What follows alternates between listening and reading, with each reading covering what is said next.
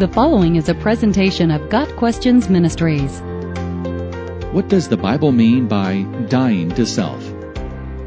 The concept of dying to self is found throughout the New Testament. It expresses the true essence of the Christian life, in which we take up our cross and follow Christ. Dying to self is part of being born again.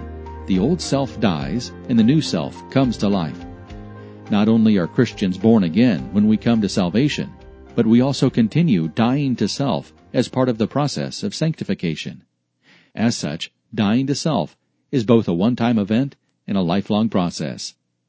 Jesus spoke repeatedly to his disciples about taking up their cross, an instrument of death, and following him. He made it clear that if any would follow him, they must deny themselves, which means giving up their lives, spiritually, symbolically, and even physically if necessary.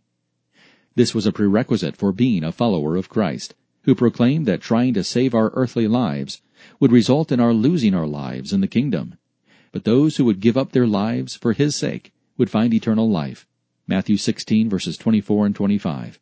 Indeed, Jesus even went so far as to say that those who are unwilling to sacrifice their lives for him cannot be his disciples. Luke 14 verse 27. The rite of baptism expresses the commitment of the believer to die to the old sinful way of life and be reborn to a new life in Christ. In Christian baptism, the action of being immersed in the water symbolizes dying and being buried with Christ. The action of coming out of the water pictures Christ's resurrection. Baptism identifies us with Christ in his death and resurrection, portraying symbolically the whole life of the Christian as a dying to self and living for him and in him who died for us. Paul explains to the Galatians the process of dying to self as one in which he has been crucified with Christ, and now Paul no longer lives, but Christ lives in him. Paul's old life, with its propensity to sin and to follow the ways of the world, is dead, and the new Paul is the dwelling place of Christ who lives in and through him.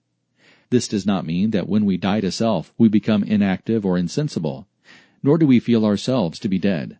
Rather, dying to self means that the things of the old life are put to death, most especially the sinful ways and lifestyles we once engaged in. Those who belong to Christ Jesus have crucified the sinful nature with its passions and desires. Galatians 5 verse 24. Where we once pursued selfish pleasures, we now pursue, with equal passion, that which pleases God. Dying to self is never portrayed in Scripture as something optional in the Christian life. It is the reality of the new birth, no one can come to Christ unless he is willing to see his old life crucified with Christ and begin to live anew in obedience to him. Jesus describes lukewarm followers who try to live partly in the old life and partly in the new as those whom he will spit out. Revelation 3 verses 15 and 16. That lukewarm condition characterized the church of Laodicea as well as many churches today.